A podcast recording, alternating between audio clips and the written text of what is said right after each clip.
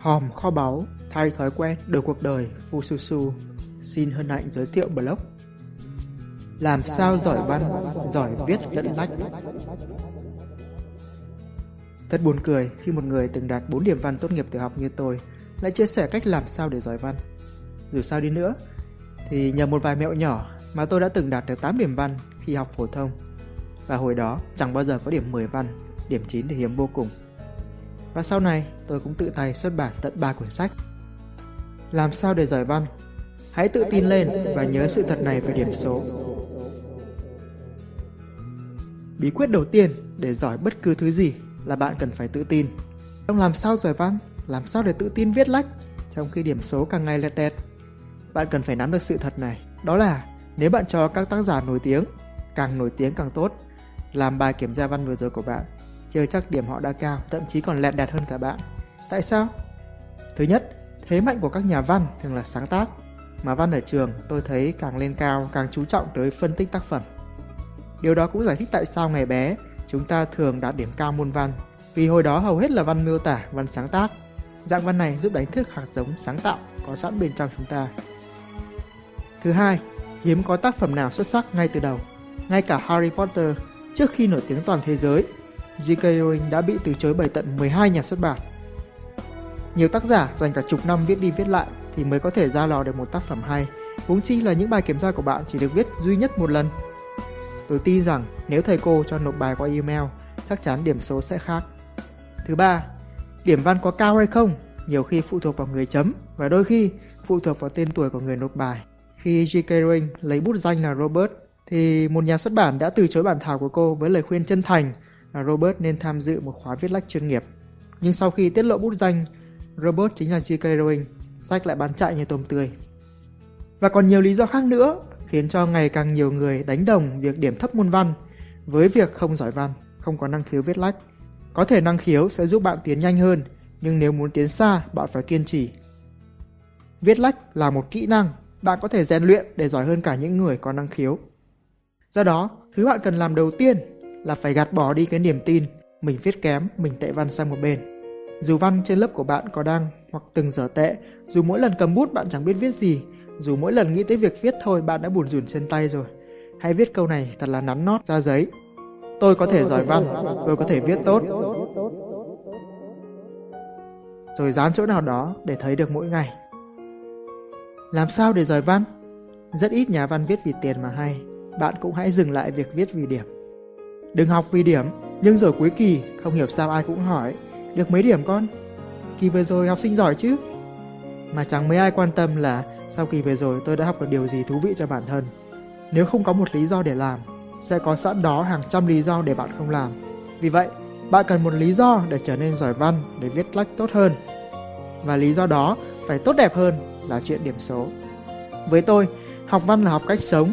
Một tác phẩm văn học là một câu chuyện mà ở đó bạn được tiếp xúc với cuộc sống của các nhân vật, cách họ phản ứng với hoàn cảnh. Học hỏi từ họ giúp ta tránh nhiều sai lầm trong cuộc sống. Thật tuyệt nhưng nếu thế thì sách giáo khoa phải là cuốn sách hay nhất, bán chạy nhất chứ. Bởi vì nó toàn trích đoạn những tác phẩm kinh điển cơ mà. Khi xem phim, nếu chỉ trích một đoạn duy nhất cho bạn xem thôi, liệu bạn có thấy hay không? Khá là khó đấy. Bất cứ một đoạn phim nào hay là vì trước đó đã có rất nhiều tình tiết để chuẩn bị cho cái hay đó. Kể cả trailer phim cũng không bao giờ chỉ có một cảnh duy nhất. Tương tự, làm sao bạn có thể hiểu hết cái hay của cả một tác phẩm nếu chỉ đọc một trích đoạn?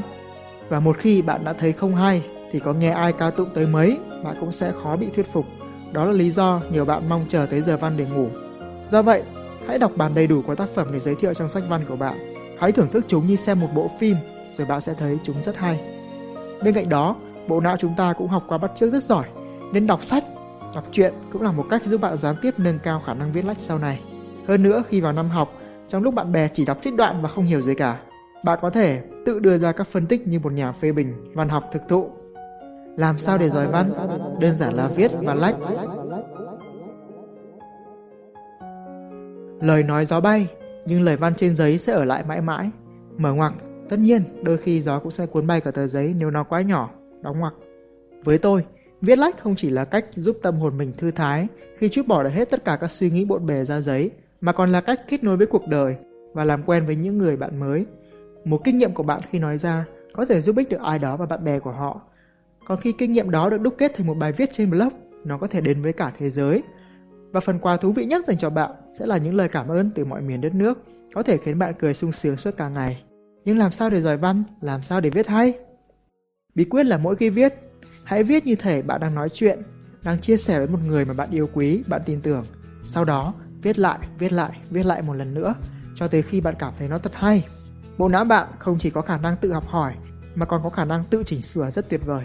Hãy tin tưởng, hãy cho phép nó thử sai, thử sai, thử lại một lần nữa. Đơn giản như vậy thôi.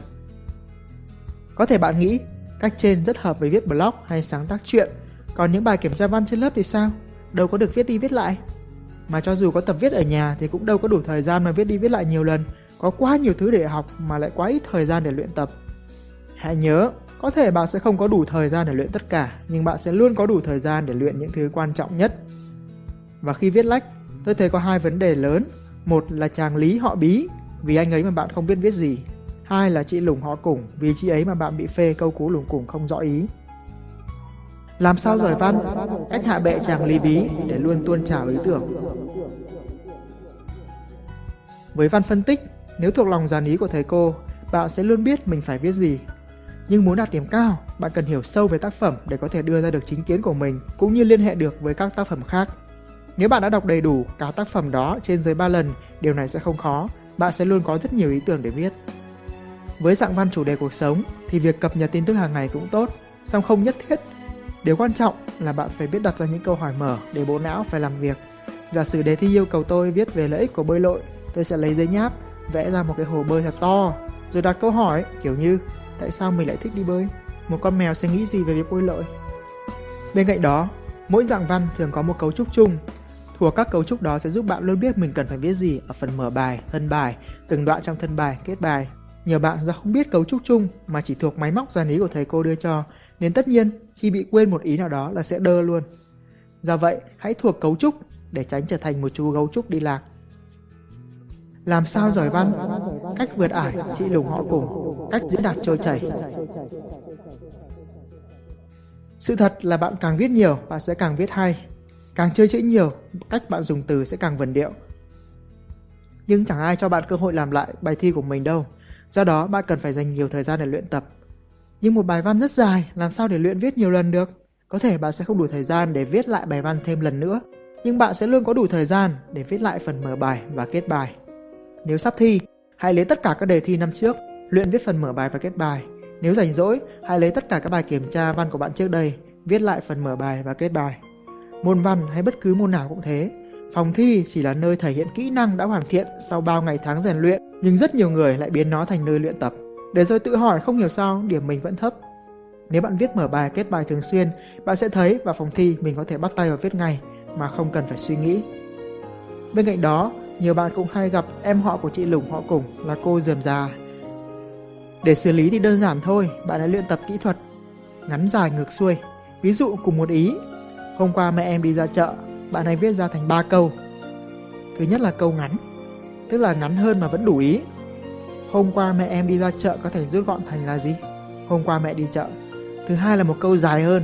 Hôm qua trời đẹp, mẹ em xách giỏ đi ra chợ huyện. Thứ ba là một câu đảo các vế lại. Vế trên là hôm qua mẹ em đi ra chợ. Bạn có thể đảo lại là hôm qua chợ rất đông, mẹ em đi ra mua đồ. Khi bạn có thể viết ngắn dài ngược xuôi một cách thành thục như vậy, bạn sẽ dễ dàng diễn đạt được ý mình muốn với số lượng từ tùy thích. Tóm lại làm sao giỏi văn? Làm sao giỏi văn ư? Tôi nghĩ quan trọng nhất không phải là bạn đạt điểm cao môn văn, mà là trong quá trình học văn bạn đã trưởng thành hơn như thế nào. Khả năng diễn đạt của bạn được cải thiện ra sao?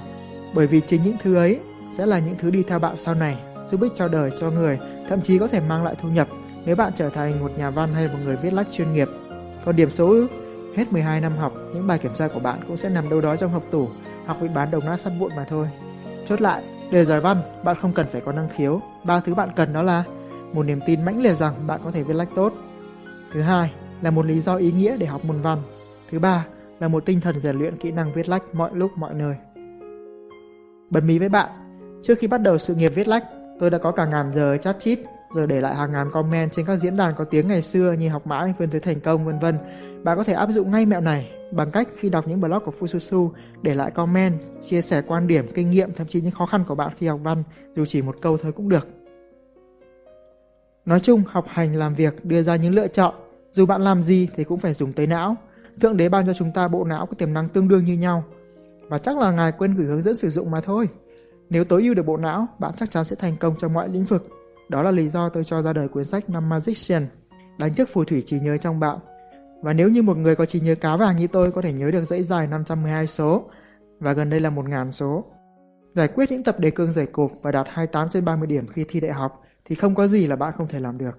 Tất cả những gì bạn cần chỉ là chìa khóa để giải phóng sức mạnh não bộ mà thôi. Hãy Google từ khóa phù thủy trí nhớ và tìm hiểu về cuốn sách này. Mong tin tốt lành, Phu Su Su.